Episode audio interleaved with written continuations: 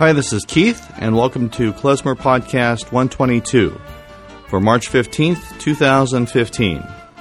The website is klezmerpodcast.com, and you can write to me at keith at klezmerpodcast.com. You can also find Klezmer Podcast on Facebook, Twitter, MySpace, Last.fm, Pinterest, and Google+. I also encourage you to follow Klezmer Podcast monthly playlist on Spotify. My guest on this episode of the podcast is Jonathan Feldman of the band Zebrina, based in Toronto. Their recent album is Hamidbar Midaber, out on the Tzadik label. I caught up with Jonathan at the Ashkenaz Festival, although we didn't get a chance to do our interview there. So we did a little bit later via Skype. So here's my interview with Jonathan Feldman. This was recorded on September 15th, 2014.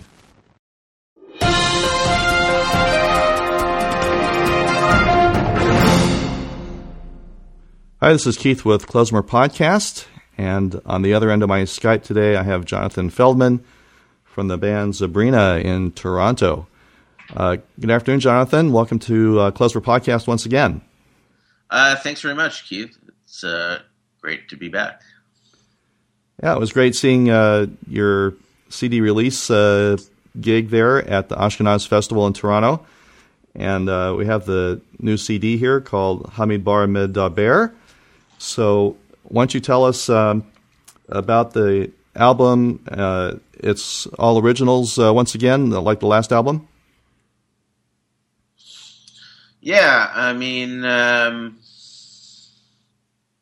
well, first of all, Hamidbar Medaber, uh, people want to know what it means. Um, it's actually it's a play on words in Hebrew because Midbar and Medaber kind of use the same consonants M M B D R, like uh, uh, MBDR MBDR with uh, with the vowels added. So one word word becomes Midbar, which means desert, and then another word becomes Medaber, which means speaks.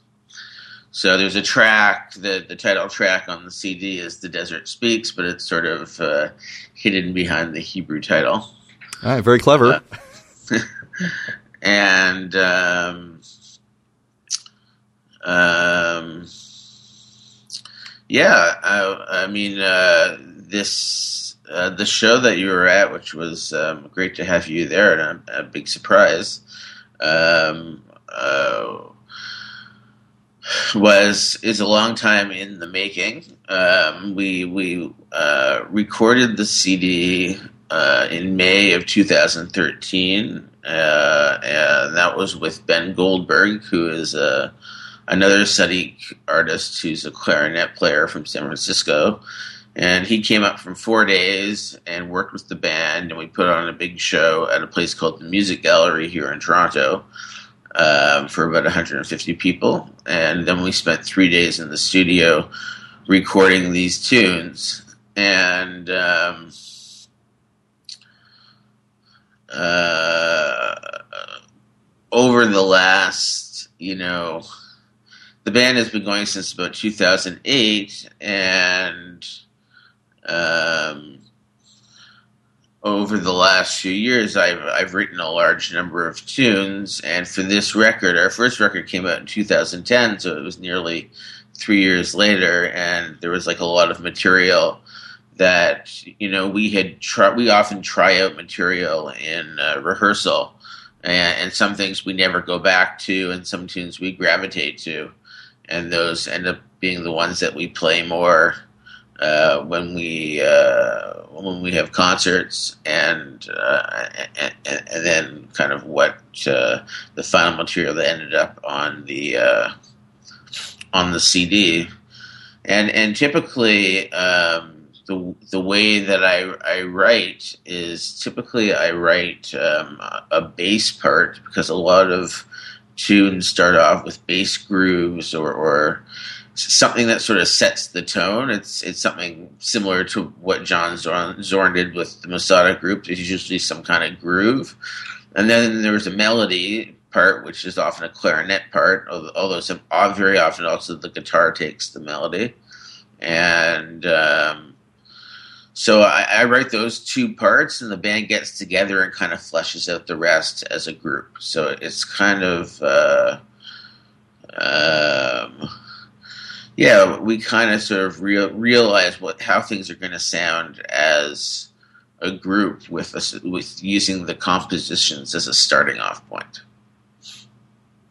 Right, and there is kind of uh, I don't know Jewish uh, klezmer-esque uh, modal things going on, even though it's uh, you know basically a, a, a jazz, uh, maybe free jazz kind of uh, uh, undertaking. But I, I, wanted to ask you, listening through the the one higher power. Um, seemed to have the most Jewish or klezmer style modal stuff going on um, among all the tunes on the album. So why don't you tell me a little bit about that one? Because I think we'll listen to that one here a little bit later. Okay, yeah. So the the scale that Higher Power uses is called um, the the main scale is called the Ahava Rabbah scale, which in in jazz terms is Dorian sharp four. But really, what it is is uh, a mode of the harmonic minor scale, and that's that's really where um, klezmer scales come from. So it's the fourth mode of the harmonic minor scale, and um, the other dom- major scale that's being used, like in Hava Nagila and you know uh, other probably a more even m- more used, more popular scale is the Freygish scale, which is used everywhere in in klezmer music, and I suspect probably other types of music music as well. And that is uh, a mixolydian with a flat two and a flat six. Uh, but that is also would would be um, the fifth mode of the harmonic minor scale.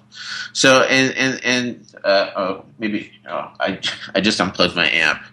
But uh, the, the, one of the key characteristics of these scales is they both have an augmented second in them, and, and you and you hear when the scale is played, you hear this jump, and it sounds it, it sounds weird, and that's often the the part that kind of says, "Oh, that sounds kind of Jewish," um, and it's that it's that uh, augmented second.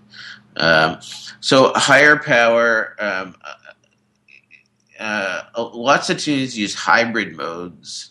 Um, like actually, Freedom Groove is also using the same scale as Higher Power, um, although it has a bunch of chromatic kind of scalar stuff going on later in the melody.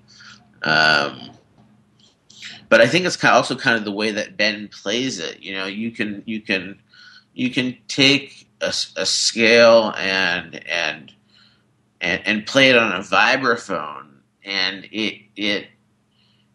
I mean, it, it, it won't sound as Jewish as it does when you take a scale like that and play it on a clarinet with a good tone, with someone who knows how to play the the inflections involved in playing klezmer like Ben does uh, or a good violin player, it's going to sound more like klezmer.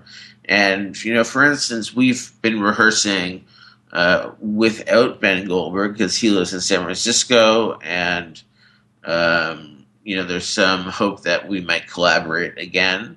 But we've been practicing without a clarinet player uh, with our new guitar player, and we, we kind of like it. It's even a, it's a step further away from klezmer because we don't have we don't have the clarinet, and it it uh, and what we do is like for the, for the Ashkenaz gig is when we want to have a clarinet player, we hired someone to come into the band and did some rehearsals, and we had that sound. And now when we rehearse it's from a pragmatic point of view, it's a little easier getting together with just four people in terms of managing schedules and all those things that come with running a band. And uh, so we've been learning tunes, learning tunes that way. I think I digress from your question about higher power. um, I mean, there's the the melody also. There's a, a first part of the melody, um, and then there's a second part of the melody that goes da ba da ba da ba da ba da ba ba ba da ba da ba ba da. That part, I mean, that that's kind of like classic, kind of like Frege kind of minor, you know, just harmonic minor, uh, kind of Jewish thing that that you hear in a lot of a lot of Jewish songs. So, so there we are. that that's. But I think Jewish Jewish music theory in a nutshell. Yeah, I think when you mention though, I mean, like higher power is a good example where, I mean, in this band, it's like we. I mean, I'd like to think that we have these these nice melodies, but they're they're used as a as a jumping off point to to um, to improvisation that can really go anywhere. And that piece is a good example where, you know, sort of after the melody is played, all of a sudden it goes into the improv section and the time kind of goes free. And, and Ben, I mean, when you mentioned free jazz, there's a free jazz moment or a couple minutes in there where the band is kind of playing free uh, and eventually finds its way back to, to cadence into the tune. Um, and it doesn't happen like that exactly on every tune. I think that would be too formulaic, but it, it, it, does happen. And one of the things we try and do is not to, um, not to plan everything that's going to happen in, in the improv in advance. Um, so that, um, and, and, we discuss like techniques for like techniques for the free sections. So it, it's um, it's free but not lacking structure. Like there, there's something, there's still something there, um, which allows us to interact together, and that's something I think definitely from playing together that we've been nursing over the last few years. Sure. I think it's interesting that you mentioned about uh, starting with the groove and then coming up with a melody to go on top of that. I, I would think most of the time uh, a song would start with the melody and then figure out the the grooves and the harmonics later. But I like what you're doing because you've got uh, the groove that's going through the whole song on each one, and the grooves are all a little bit different, and it, it kind of drives uh, what else is whatever else is going on. Uh, yeah, I guess, yeah. Um, because you start with the groove, and then and then everything uh, gets expanded on from that.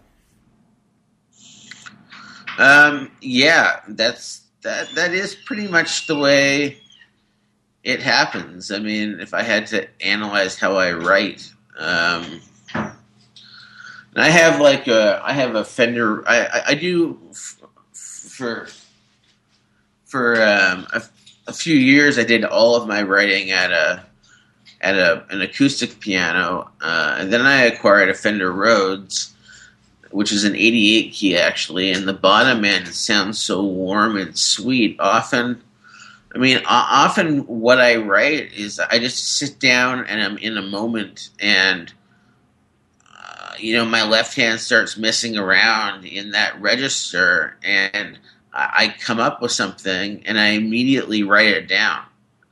Whatever it's sort of like whatever the baseline du jour is, and and then from there I, I go back. I, either I work on it then, or I go back later in the day, or or a day later, and and sort of, you know, work it out.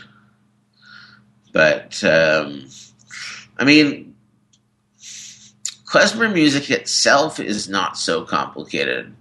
Um, klezmer music is kind of three or four chord music. It's like like four chord music with with a bunch of things added to it. It's not quite that simple, but it's it's it's definitely traditional klezmer music is simpler than playing, you know, what we would call modern jazz, where you know chords are very complicated and things things can go very a lot of places.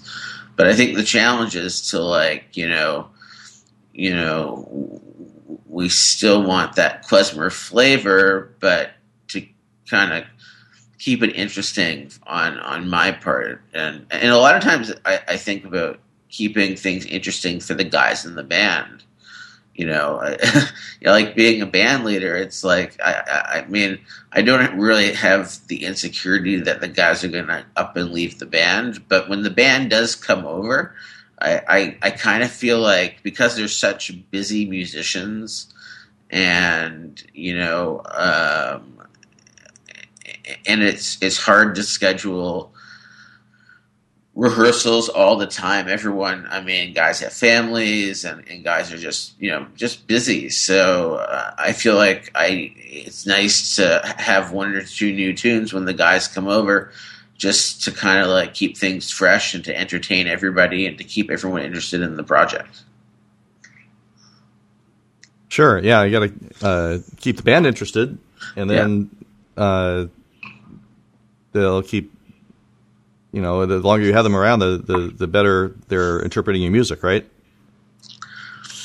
Yeah, I mean, and we just made a switch with our electric guitar player, and it took took like almost a year to find a new electric guitar player. We didn't really try out that many players, but we we did, and we had a couple other guys playing with us, and you know, I I really liked one of the guys, and and and thought the other guy was okay, and, and and Brett, my bass player, who's kind of my right hand man in the band, sort of thought the opposite, and in in a way, neither of us were really satisfied with with I mean, although we, I mean, we played some great gigs in those. We we had we played a few, a couple of gigs where we had two electric guitar players, uh, and uh, and no clarinet, and it was. I thought it was kind of fun, but um, but um, but eventually we stumbled across the guy that we have now, Don Scott, who just in, in, in so many ways is a good fit. I mean, besides being a great player, he just his personality fits with the band, and his ears like he's familiar with, like he loves all the same music that I do, all, all the same influences, you know, Masada and Electric Masada, and you know Miles Davis, and you know all the stuff that.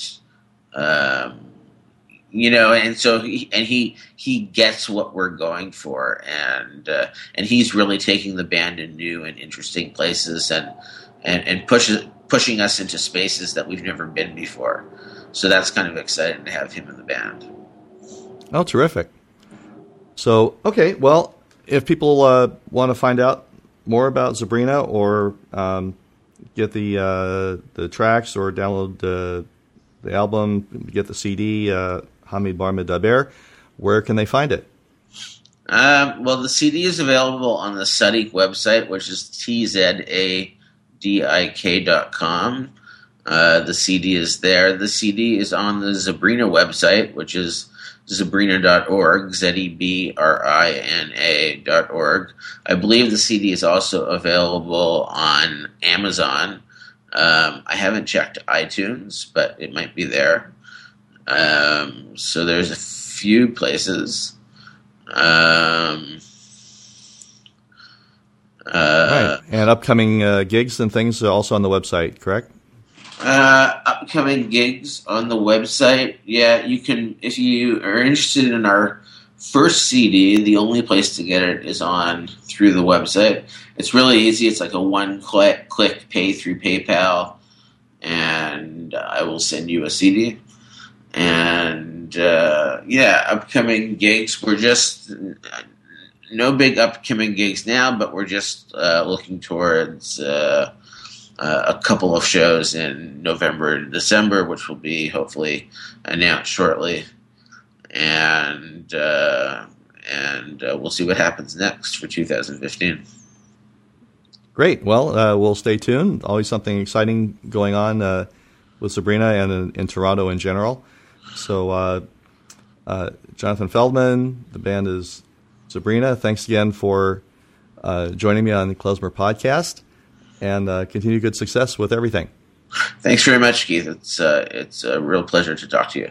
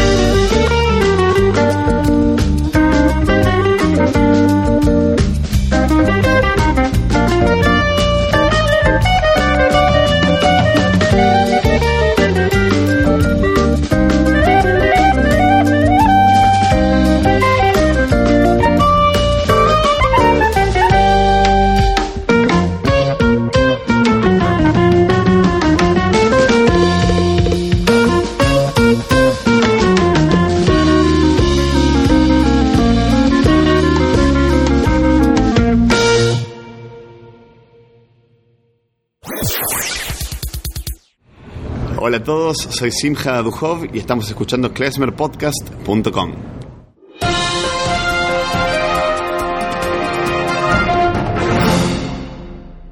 All right, I'm back. That was my interview with Jonathan Feldman of the band Zebrina. And we heard the track Higher Power from their album Hamidbar Midaber on Tzadik label. I'd like to thank Jonathan for taking the time from his busy schedule to speak with me and for providing the track for us to listen to. Again, the website is klezmerpodcast.com. And if you have any questions, comments, suggestions, or if you have a band that would like to appear or have your music played on the podcast, or if you have a recent or soon to be released album you'd like me to review, please write to me at keith at klezmerpodcast.com. Again, the music heard on Klezmer Podcast is for promotional purposes only and is used with permission. So that's about it for Klezmer Podcast 122. Thanks for listening. Stay subscribed. Tell your friends. And until next time, bye for now.